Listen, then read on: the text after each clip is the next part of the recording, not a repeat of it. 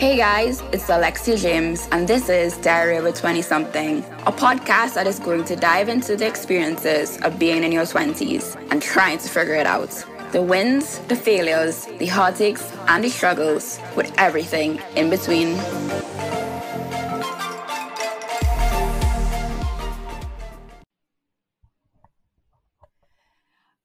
Hi guys, welcome back to Diary of a 20 something. So I know it's been a hot minute, but I'm really excited for this episode because I'm getting to feature an incredible woman from Trinidad and Tobago. So I know my listeners are very varied in terms of across the region. Um, but I'm gonna let her give a little introduction of herself. Neil, welcome. Thank you so much for having me, Alexia. Thank you so much. All right, so I want to just give a little background in terms of what you do because I know that different people within the industry would already know you as a force, but it's people that don't. I would love to just give have you give some insights on that. Okay. So my name is Tennille Clark and I am the principal publicist and managing director of Chambers Media Solutions. We are a full service public relations consultancy operating out of Trinidad and Tobago, servicing the globe. Uh, we specialize in media and entertainment, even though we have worked in a myriad of industries. Um, I have a particular affinity to the creative sector, which would embody fashion, film, and music. Wow, I love that. I love you just like it rolled off your tongue. I just want to jump right into it. So, of course, we have all been experiencing a pandemic, and questions that I've personally gotten a lot is just how have you been dealing during this time? And of course, I work in digital marketing and content strategy for brands. Yeah. So it has not stopped for me at all. So I wanted to see like how have you managed the shift in your work with COVID 19 and all of the complete 360s it's caused around I, the globe? Yes. Um, well, my profession or the way that I have molded my career, I should say, because not all publicists um, have that particular trait to their scope of work, but I travel a lot, as you may know. Um, yeah. So, I mean, to be completely transparent, most of my work related trips for 2020 have been cancelled. Um, mm. That would be specifically to the carnival sector in the region. Yeah. I do a lot of work on, on the carnival circuit. So Antigua was cancelled and St. Lucia was cancelled, the Bahamas was cancelled, Barbados was cancelled uh, so many of the of the carnival iterations would have been cancelled.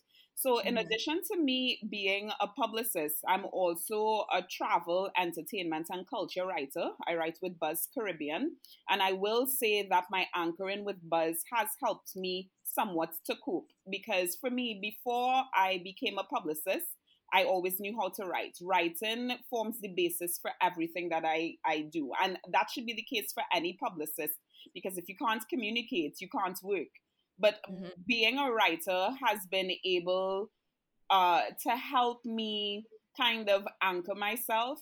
Um, it's given me an opportunity to do a deep dive into different um, cultures, particularly within the music sector. Um, I've tried to to to start exploring the connection between the Caribbean and and, and Africa as well as the African diaspora. So, uh, for example, earlier in May, I would have had the opportunity to interview the biggest reggae artist out of Africa, that's Stonebwoy. Um, and I have a couple of other interviews on the horizon and it's really helped me to create this this unique outlet of expression um, in in a time and a space where you can almost feel lost in the source almost um, i am not immune or or or I don't have an army so much against against what is happening in the world, and I think everybody is is experiencing you know, the labor pains as it relates to COVID 19. And now um, yeah. that is compounded by, by, you know, the protests that are happening in the US, which I think yeah. everyone in the diaspora is feeling. So mm-hmm. the writing has really given me the outlet of, of expression that I need to, to, to redirect my energy. And on the public relations side, I mean, I still do have clients that are actively working. Um, I have musicians that are actively releasing bodies of work, and it's it's it it helps me um, to be able to help them because yeah. Uh, creatives really do need you know an opportunity to stay the course um, and they need that special boost of confidence into their their creative process and prowess right now. So I think those are the two main, you know, ideas or the two main um, anchorings that I have right now that has helped me to really cope with COVID nineteen and and everything that has been coming out of this period. Yeah, I saw you just touched on the riots that are currently happening, and it's been. I don't even have a word to describe it, to be honest. You're the right to see your vocabulary is definitely more versed than mine. Um, but seeing some of the, I guess, umbrella conversations that have happened. So I'm in Jamaica currently, and yeah. there are now people speaking up more on police police brutality that happens in Jamaica. So right. even somebody, her name is Suzanne Bogle, um, where she was killed from police brutality and it yes. got no media attention, nothing from the government. And now it's people in our age group who have to just stand up on Twitter to try to get these people's attention to say, like, nothing is being done. And, you know, it's so crazy because we're all observing these things through our phones, you know? Mm-hmm, so it's mm-hmm. like a hundred million things just coming to you at the same time. And yes. A lot of times, like you don't even know how to feel because you're angry and you're hurt and you're like, oh my god, I, I know. I can't even move forward. So like even yesterday, I just I had to stop. I just had to take a mental break, and it's like, what about those people who cannot stop like they're in the streets and they're the ones on the front line because now we have new frontline heroes mm-hmm. and it's like every week it's just something new and it's it's so perplexing to me, you know, and I feel like a lot of us don't even know how to sum it up or deal with it. Mm-hmm. Um, and then, of course, you think about different businesses because I know there's the whole argument happening now in terms of people looting places. And I had a friend who mentioned that these corporate entities could literally rebuild these places in a day. So yeah. why is it why is it a point of conversation to the real thing, which is people that look like us are being killed on a daily basis, you know? Mm-hmm, um, mm-hmm. And it's so interesting how literally the pandemic is still happening, and then this entire pandemic that's it's been like happening. Totally parallel. It's parallel existences yeah. that are happening right now, which which is what makes it feel so very surreal. So yeah. I think in in in in that strain of interest, there there are two or three things that we can look at or I look at through a PR lens. So for mm-hmm. me the first thing is I have always seen members of the media um, and I mean there's a broader spectrum of members of the media than just journalists, you know, mm-hmm. producers, writers, um, cameramen. They're allies. We I, I see I have always seen them as allies in the work that I do and even in the work that I'm not directly involved in, they are always they have always to me been seen as allies.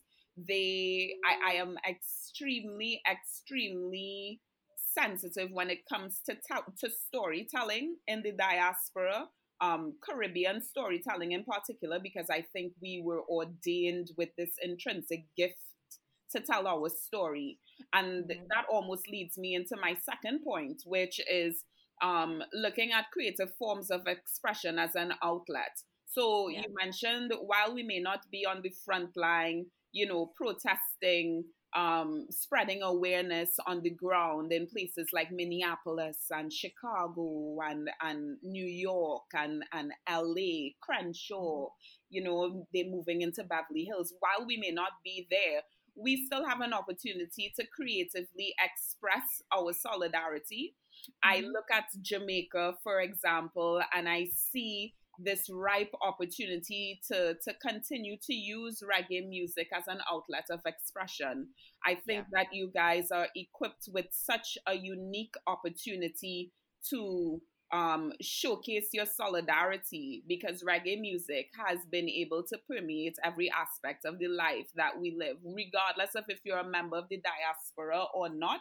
You have been exposed in some form or fashion, for the most part, to reggae music, and dating even back to you know the the Maroons, um, which were you know one of the, the the first groups to kind of thrust on us the idea of revolt and revolution. And knowing that reggae music has a story to tell within that genesis i think it's really really important to reflect on not necessarily the tools um, and the mechanisms that we don't have in the caribbean to show solidarity but the tools of expression that we do have access to and music mm-hmm. is one of those things and i think the last thing that we have to remember is that we are not immune to the ideology of brutality because we are all exposed to the arteries of racism, one form or another. And I mm-hmm. see a lot of conversations that have happened online that speak. Um, there's a very isolationist conversation in the Caribbean. Yeah. Race. I even saw where somebody said, "Why you're focusing on Black lives in America?" Where but you all aren't speaking about the racism that happens in Trinidad. And I'm like, people speak about that on a daily basis. Yes, yes, but there are also people that are denying that racism exists because yeah, yeah. We, we, so we because to them we don't have the ethnic dynamic to complete the sense of mm-hmm. what racism in the US looks like.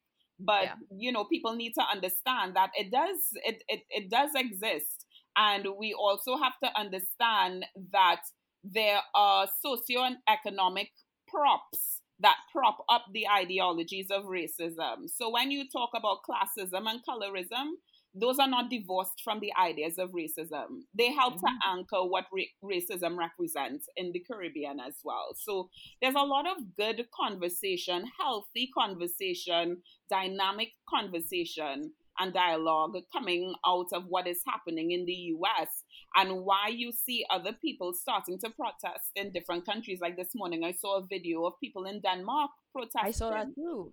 Yeah, I saw a video of people in Holland. When I was in Ghana last year, there was a high contingent of persons, black people from Holland at Afrochella because they are there and we need to know that they exist and we need to know that their unique experiences, their lived experiences are just as valuable as what happens in Africa. It's just as valuable as what happens in the Caribbean. It's just as valuable for the, the black indigenous people that live in Australia all of our experiences are of value and they contribute meaningfully to dismantling what the US has started, what what people in the US have started. So I agree. And I want to kind of snowball this conversation into the next point that I wanted us to touch base on, which is just how do, protecting your mental health during this time. So before we were at home, we're still at home mm-hmm. in yeah. of COVID, but now it's amplified to the point yeah. where you're now at home and you're at home trapped with, as um Killer Mike would have said on his speech two days ago, with murder porn of seeing people dying, of people just getting beaten at protests. Like I'm seeing women be pushed down. There was a girl who has photos of herself bleeding from rubber bullets. Yeah, I saw like, someone how... actually lost their sight in their left eye. A photographer yes. in the US lost lost her sight in her left eye and she said you know she she she was good she was very good natured about it she said mm-hmm. she was lucky that it was not her right eye which is her shooting eye so it was not a wow. career ending injury for her and that kind of perspective to have that kind of That's perspective in the face of that adversity is incredible. something special yes it's incredible so how have you personally just been trying to maintain your mental health? Because I know you're on social media a lot. Yeah, because of course it's kind of like our jobs as well. Not kind of, it is. Yeah. so being able to disconnect and put Tennille first, how do you do that? Um, I think the first thing um that that people can most relate to or, or people would be able to execute you have to check out of social media once in a while. You can't be on there 24 7. um, from a public relations standpoint, we are bombarded with millions of messages on a daily basis. Um, mm-hmm. whether it's regard to COVID, whether it's regard to the riots, whether it's regard to any with regard to anything, advertising, um, um, messages from celebrities, uh, messages from the World Health Organization, instructions from your government. It's it's just a lot of layered messaging, and you have to check mm-hmm. out once in a while. I remember at the beginning of um, the enforcement of the public health ordinance period in Trinidad, I was so invested in tuning into our press conferences, which the government had put in place, rightfully so, on a daily basis in the very beginning, because he wanted to make sure that the messages that were coming out from the the, the official um, entities that are charged with the, the responsibility. That would include CARPHA, that would include the Office of the Prime Minister, that would include the Ministry of Health, that would include the Ministry of Communications. They really wanted to ensure, rightfully so, that Trinidad and Tobago and the diaspora were getting the right messages and the accurate information. And I wanted to be tuned in. And then after a while, I realized that I had to kind of stagger my interest because it was a lot of information that I was receiving. And it can get very overwhelming, particularly as a publicist, particularly as a communicator that wants to be well rounded and well informed. But at the same time, uh, 50% Tennille is a no good Tennille to anybody. So I needed to make sure to take care of myself first. And that included putting measurables on, on, on how much information I, as a publicist, was consuming. So that's the first thing. Tuning out of social media, it's okay. Um, mm-hmm. For example, there's an app on my phone that is built into to the the Apple ecosystem where you can track and limit how much time you spend on each app. And I actually kind of lowered mine this morning. I have that limit set for Twitter. I have it set for WhatsApp. I have it set for Instagram.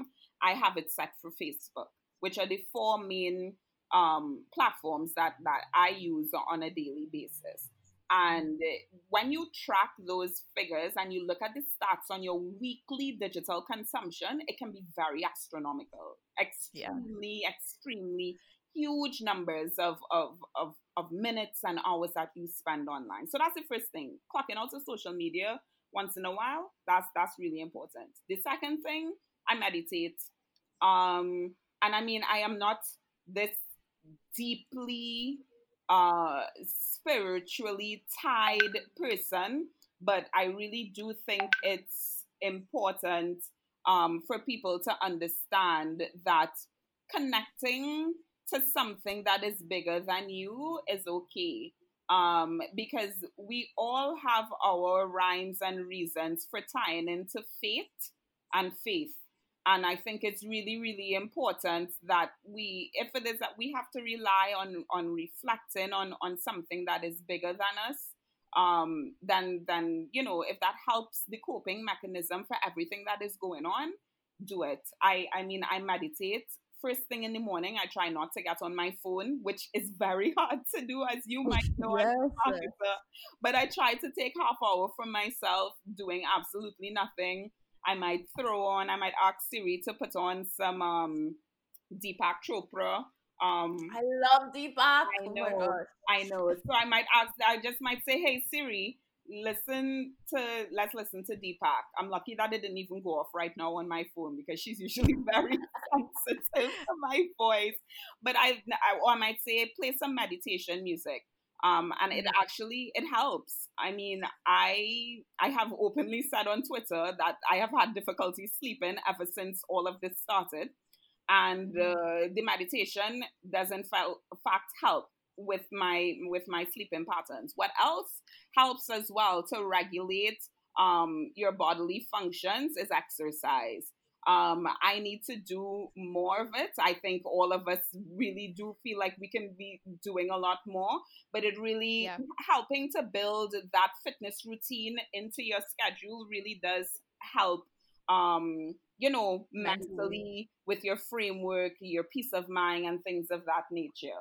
Um, and the last thing that I would say that I, I that helps me cope during this time is also to start lightly thinking about what the next phase of life is going to look like. In the I'm talking short term, in that we are not going to be in lockdown forever. Um, we have to start thinking or accepting that this or some semblance of this that we are experiencing is going to be our new normal. And uh, for me, as somebody who travels heavily, um, that is involved in various industry projects, particularly on the entertainment circuit, with no touring happening anytime soon for artists and things of that nature, we have to start building a plan of action to suit what our new normal looks like. So I, I guess I think of things when it comes to you know making sure that that that I stay mentally secure uh, on an individual, community, and national slash regional level. So the individual would be the meditating and the checking out of social media and that kind of stuff. The community would be more of the, you know, the fitness and, and, and that kind of stuff. And then on the national and international level is obviously thinking industry wide implications of things and what can I do um, to help alleviate the burden for the person that is standing next to me that may not necessarily have the, the resources or even the wherewithal um, to, to, to see themselves through this period of uncertainty. Yeah. I want to touch back on fitness um, mm-hmm. because personally, it's been really hard because before where I work, it has an office and you'd go there, and when you come home, you're able to like just leave all the problems of your day there. Like it stops at the door. Yeah. But now it's kind of like your sanctuary that you may have built. Mm-hmm. If you're working from home, it kind of got completely disrupted. Yes. Um, and I remember in March I was really, really struggling in terms of just being sane. Um, and I would have added in just working out frequently. So I do it three times a week in terms of working out, and I do yoga two times a week um and it completely just changed my last two months. I know like i talk about a lot on twitter and people just like oh you work out. Oh does it really work? But it does. Yes it does. It does. so much. And uh, you can't see the results of it until you do it. So i could probably talk it into the ground and we could talk it into the ground. But unless you do it and you actively say like i just need to get better. I can't feel like this anymore it's going to mm-hmm. continue to happen. So I just wanted to reiterate that for sure. Yeah, yeah, for um, sure. In terms of what you said, for incrementally looking into the future on a short term and long term basis, you're just like going into all the points that I had. um, because the next thing was like, what are some of the main drivers for moving forward? And I know moving forward now, it's like for everybody, it's kind of just moving forward into uncertainty. Because as you would have said, events are cancelled, artists aren't touring, carnivals are cancelled. Like even though Jamaica has their own still listed for October, like I'm still super skeptical about that. and I know brands are as mm-hmm, well. Mm-hmm. So it's still like you're planning for a future, you have no idea how it's going to look. Yes. and I would love to just get your point of view of how you are maneuvering through that reality.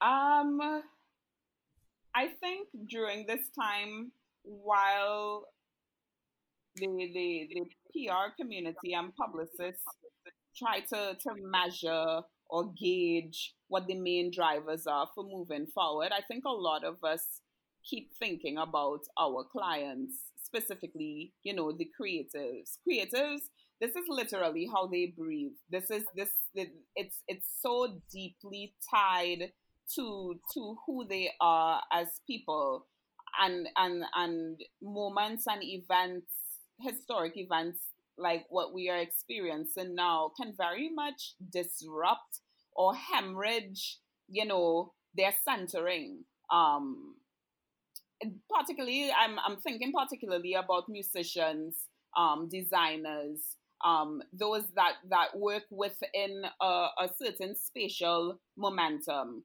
um, mm-hmm. If it is that I'm talking about about my main driver, my main driver, honestly, Alexia, is to just see them be okay coming out of this. um, and using all possible resources that I have to make sure that they stay anchored. Um, so, for example, I have a client. Um, his name is uh, Hector Lewis. His stage name is Roots Percussionist. Everyone knows him as the ball of energy that performs with Chronixx and Zinc Fence Redemption. I mean, mm-hmm. they, I mean, they they they have toured the world. Um, they have uh, they have accolades. They've been Grammy nominated and things like that. And and things like that can very much disrupt any musician. Um, but it's making sure that they understand that the diversification of their artistry is just as important as the execution of it.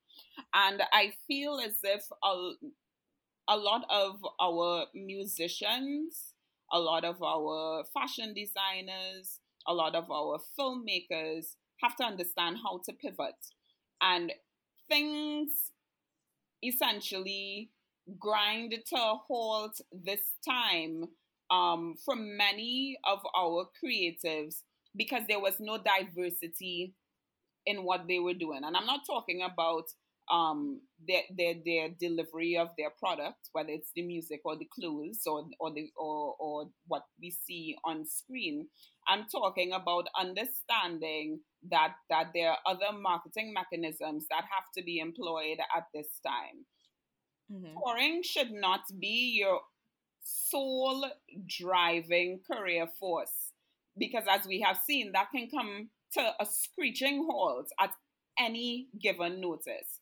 So, yes. what I want to see as a main driver for moving forward is our creatives and their respective teams going back to the drawing board about what what is valuable or what is of value to the consumer and specifically to their target demographic.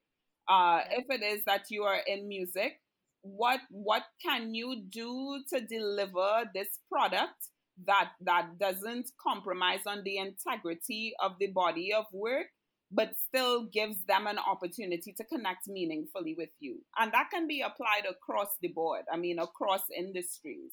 Touring is not the only way that we can connect with audiences and i really want people to understand the width and the depth of opportunities that digital media allows um for for I think is a really good mm-hmm. example of that and adapting and innovating.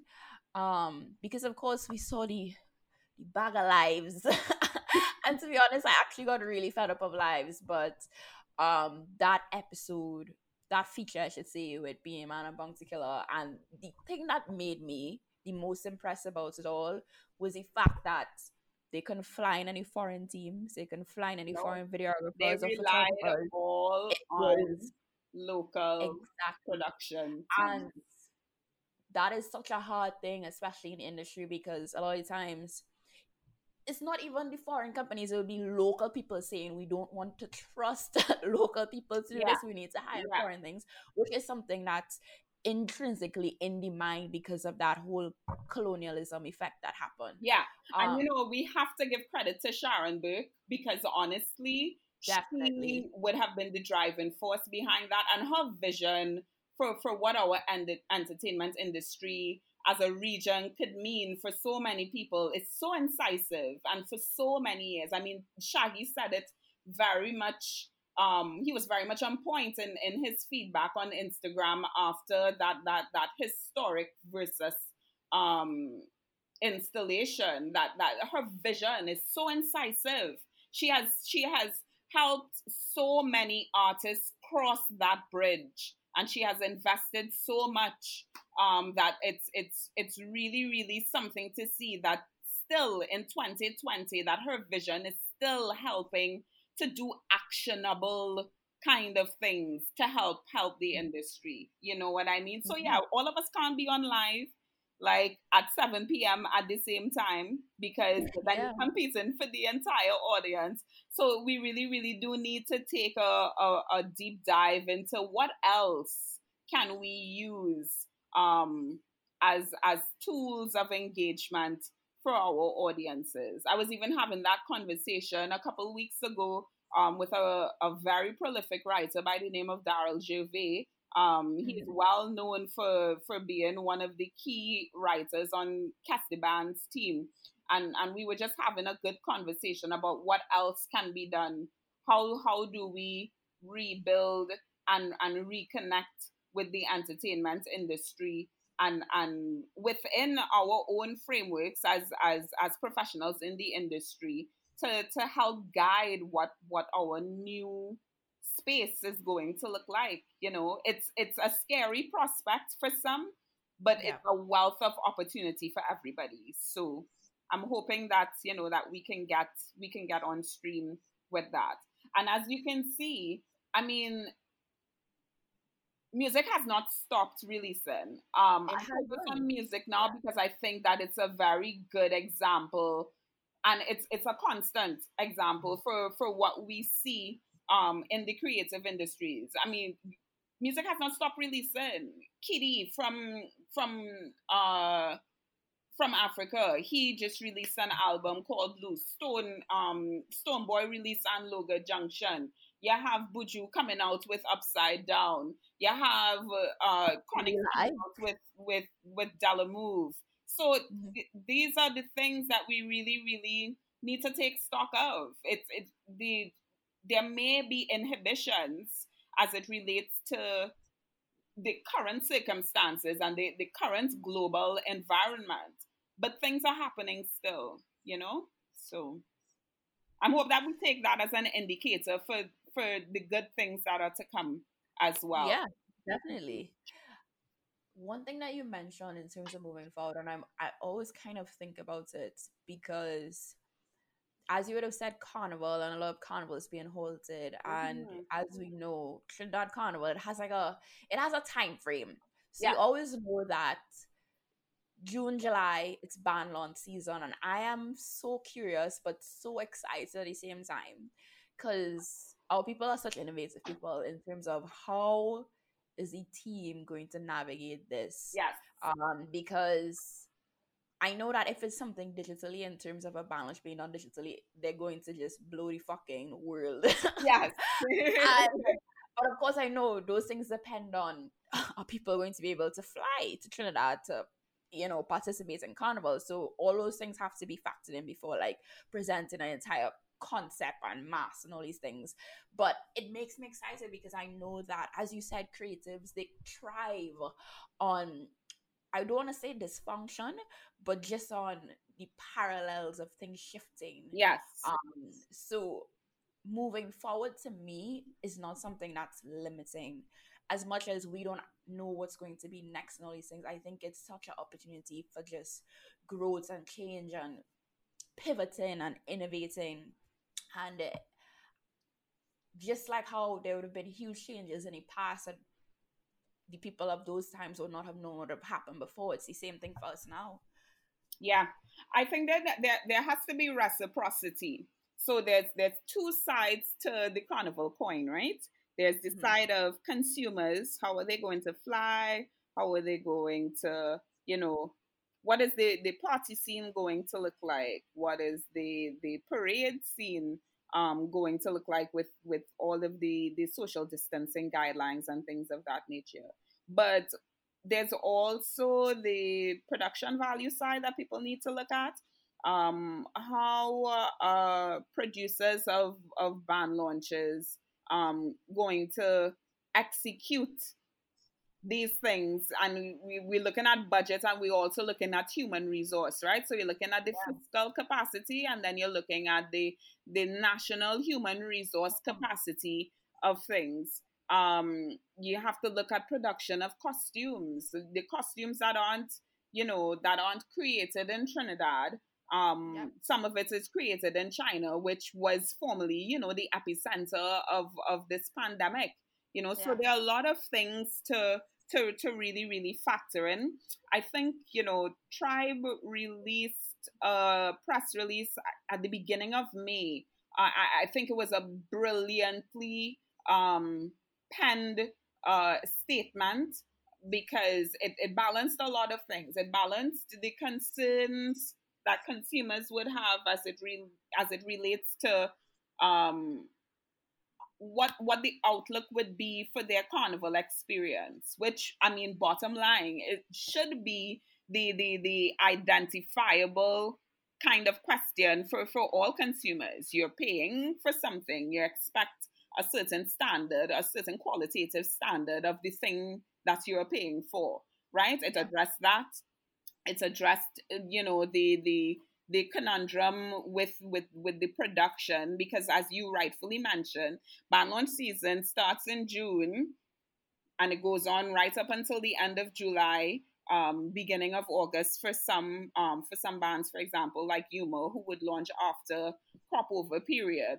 And uh, the production stage starts soon thereafter so by september october um, production numbers go off. They they tally what they need to tally, and and things start start going from there. But the third thing that it really really addressed, which I was impressed about, was the ripple effect um, that that that carnival has on communities. And I say that to say that a lot of the times, while we are enraptured by the carnival experience as consumers, whether you're speaking as a masquerader or whether you're speaking as a party goer, and while businesses are thinking about the production values of costumes, making sure that they meet the demand and they meet their timelines, a lot of the times we forget to think about the communities that benefit from Carnival.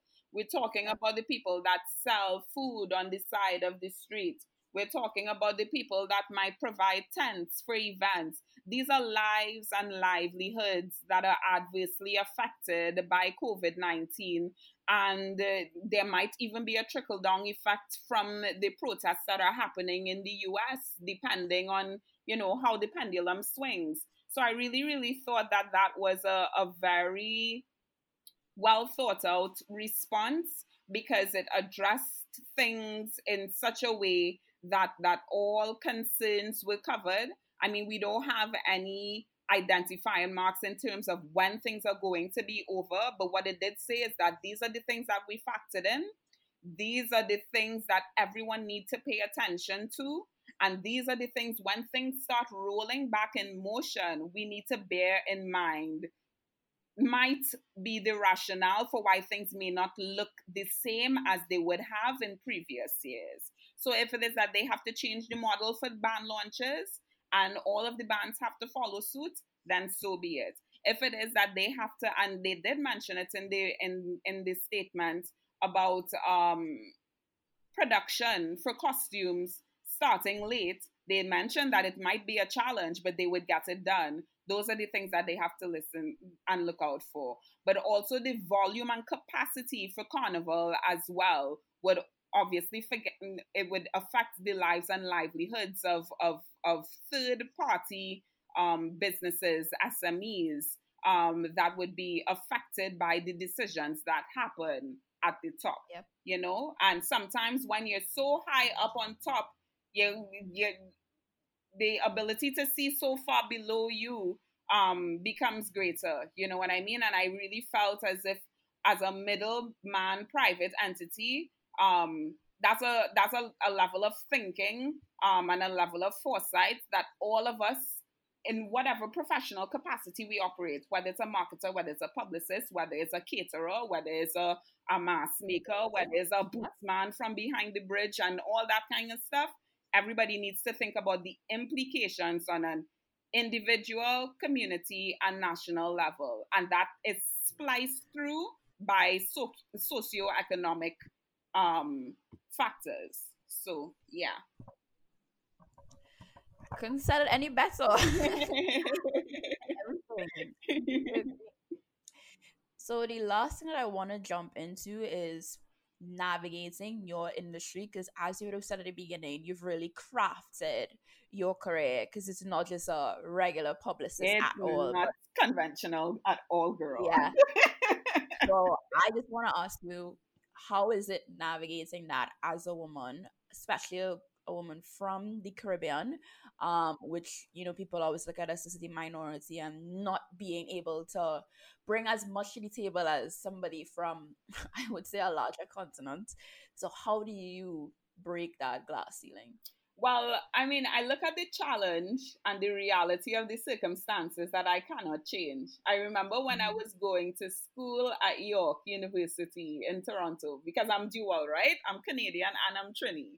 So when I yeah. was at York University in Toronto, um, my major was in the humanities um, but my minor was in the social sciences. And I remember a lot of my professors used to call me like a natural social scientist because I always used to think through that lens, right? And I remember from one of my my professors that that that taught my my feminist theory class, I think it was in my third year. Um, she always kind of reminded us not to put us down, but to always make sure that we were anchored in our lived experiences, that there were two strikes against us or against me. I was black and I was female. So I've always made sure to remember that reality of my lived experience. Again not to put me down or to see the impossibility in executing my duties as a publicist but for me to understand the importance of doing two things. One navigating spaces that are male dominated of which the entertainment and media industries fall under. They're both male dominated spaces. But two for for never regretting the process of taking up space. Um, and that is something that I consciously do now. Maybe I subconsciously did it in the beginning of my my career, um, which is almost a decade long, but now I do it consciously. Um, I I want to take up space in rooms before I even enter them because I want to lessen the burden of proof and responsibility on publicists that are coming up after me. I'm not going to be in the industry forever. As much as I love it, you know, every rope has its end. And I want to make sure that the work that I am doing is quality assured, but I also want to make sure that there is space for, for, for other publicists and other public relations minds to activate their ideas without fearing the consequences of their brilliance. Um, when I went to Ghana last December, after I was invited um, by Afrochella to speak, I was the first Caribbean resident um, invited to Afrochella talks to speak, which which was a big deal. Incredible. And yeah. it it it felt I it felt like home because I I felt as if they were taking up an active responsibility. I mean, Africa has a very robust creative sector. You know what I mean? Their music is popping, their fashion is on it, their film is on it, the way that they yeah. tell stories is on it. And I went there to not only tell the story of the Caribbean, as the, the lone black that same lone black female girl that my my professor reminded me of who I will always be. But I, it it also resonated with me on a level because they asked me how they can help get the Caribbean diaspora story out. And they they don't need to do that. I mean, it benefits all of us but again, some people choose to work in isolation, but I never felt that when I went into that space. And that's when I knew that the work was going to continue in a very meaningful way. So when you talk about navigating my industry as a woman, it would be remiss of me not to, to, to reword that and say that I'm navigating my industry as a black woman because that is who I am um, and that is my lived experience. Um, and having the the the intellectual capacity to navigate this space is one thing, but having the support system of a community of black women and black men helping you to make this space better than you leave it is equally important. So when I look at, at, at people like Yvette Noel-Schure, who is she everyone knows her as as obviously as Beyonce's publicist. She's a very dear friend of mine.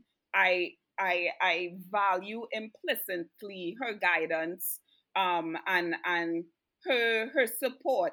She she has a very very unique way of making you feel the value of what you're contributing and you feeling valued as as as a human being. Um, when I look at people like Ronnie Tomlinson, who is Buju Banton's publicist, who is a very, very dear friend of mine as well, you know, she knows that she can call on me. If she needs anything, I can call on her.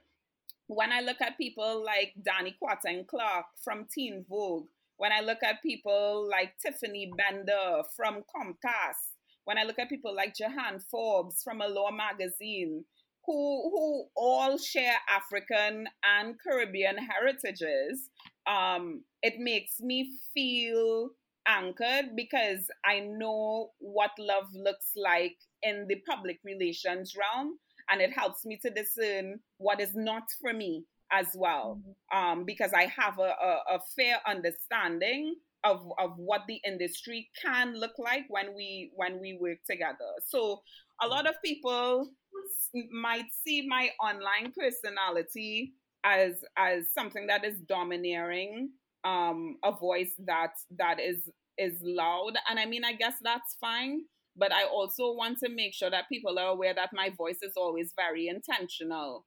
Um and uh, I, I i i i speak the way that I speak and I articulate myself and I write and, and I do everything that I do with intent. And the intent is most of the times it's it's less about me and it's more about making space for somebody else.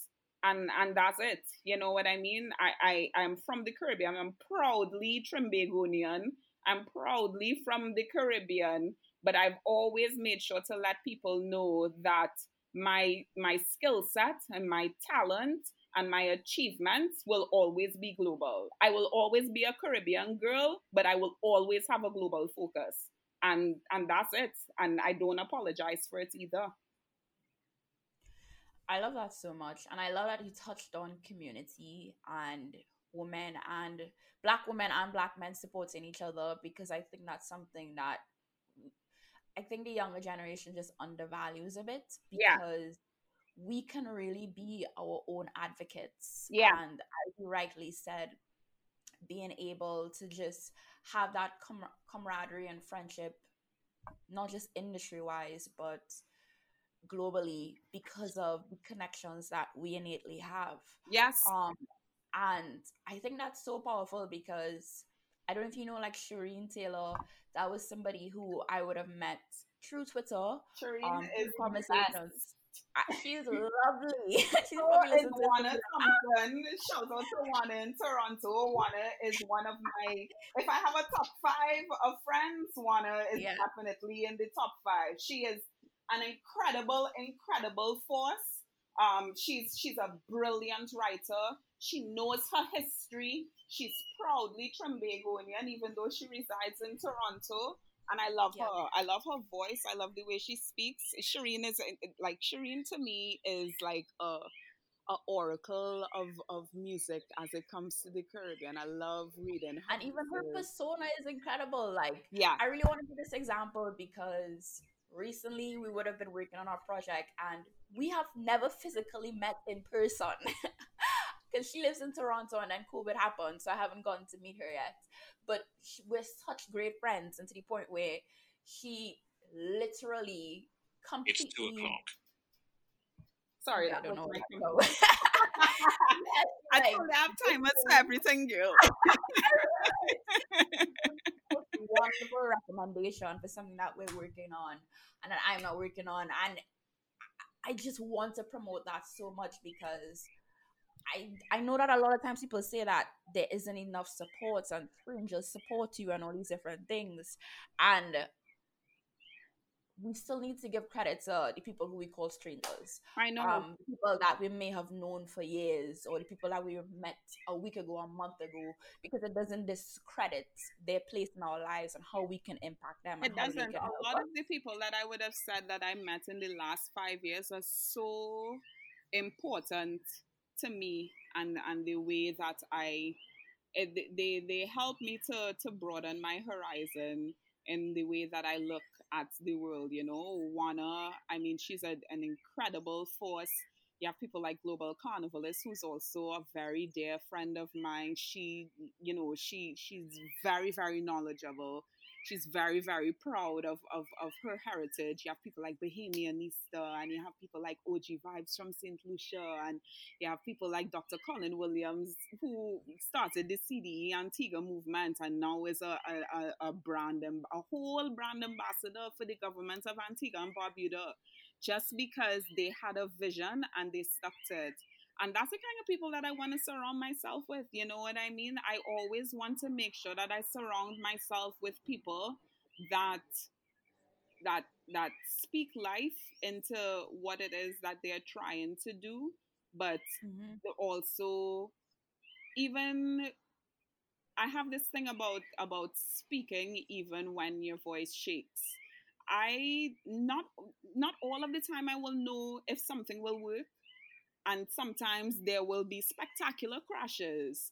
But making the space and making the room for for for for development in a very cyclic way is very very important to me. And i'll even give you an example of that. I think that that line of thinking and that, that vision is what attracted my relationship to the Minister of Sport and Youth Affairs in Trinidad and Tobago, the Honorable Shamfa Cudjoe, and that's how I was appointed a 40 under 40 influencer um, for the ministry and by extension the government because it was very, very important for me when I was in the country, whenever I'm in Trinidad, to be able to go into schools and to speak to students so that they can hear my story but they can also see that it's something that is attainable. Um, when they hear things like I have gone, I I helped. Um, I I was in charge of the public relations for Chronixx's concerts in Trinidad, and they hear that I have spoken at the United Nations, and they're looking at me and they're like, "You, you've done that." And it's like, yeah, and you can, you have the opportunity to do that too. So there's no greater influence than than than seeing the work uh, being embodied in one person.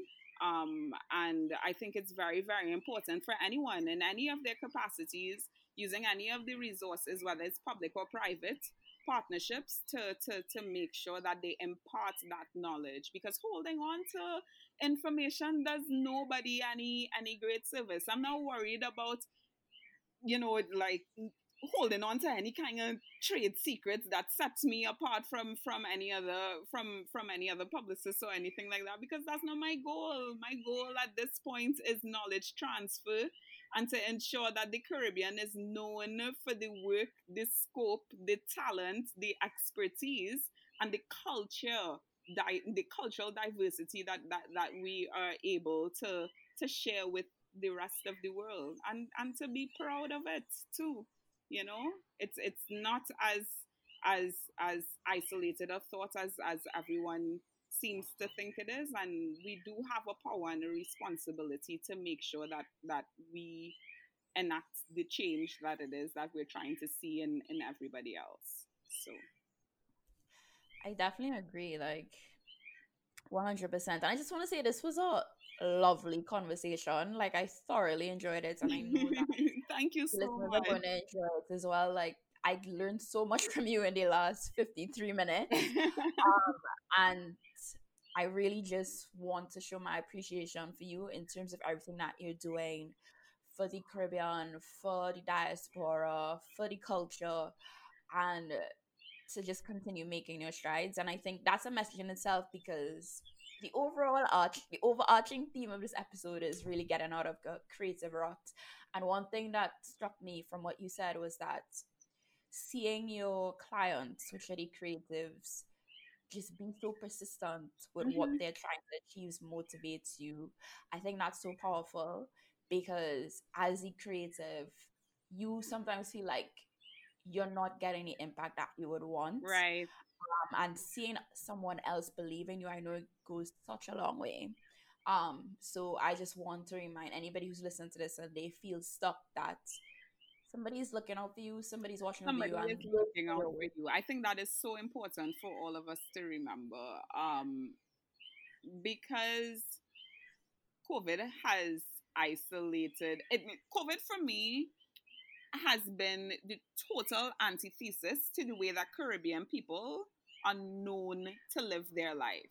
We don't live in isolation. This is not something that we do by design. We are not designed for this experience. So mm-hmm. I do mm-hmm. feel as if it may hit our communities a little bit harder in terms of um, the the escapism that that we are able to to employ and i want people to know that you know that that there are people out there that are looking out for you and don't think because you may not know somebody well online or offline that they care any less i i care very much about what i see online if it is that i have within reason to try to help somebody um mm-hmm. get out of that that space that that headspace that that they're in that may not necessarily be very beneficial to their development um i i I offer myself as a as a as a resourceful solution. You know what I mean? Because at the end of the day, for me, a, a win a win means nothing if only I can claim it. I remember that um in one of this, everybody knows that I'm a big Beyonce fan. So in so in the the Carter's album for um Everything Is Love, there's a song called Nice, and Jay Z says on it that um that it's actually boss. He said, you know, he, he in paraphrasing, he basically says that you can't call yourself a boss if you're the only one that is winning. Like if you're the only one that is making the money, if you're the only one that is is advancing, if you're the only one that is seeing the levels of success and your team is still stuck in the same place, then then you're not a boss. Everybody has to be winning in your circle. And i want everybody to win. I want to see everybody win. So that's why i don't hold back on knowledge. I don't hold back on opinions because it will resonate with somebody and it will land where it needs to land. And the divine interest will always make sure that it grows where it lands you know? So yeah all right. I think that's a great note to end this episode on. I want to thank you again so much for being on. Don't forget to plug your social. So tell people where they can see you.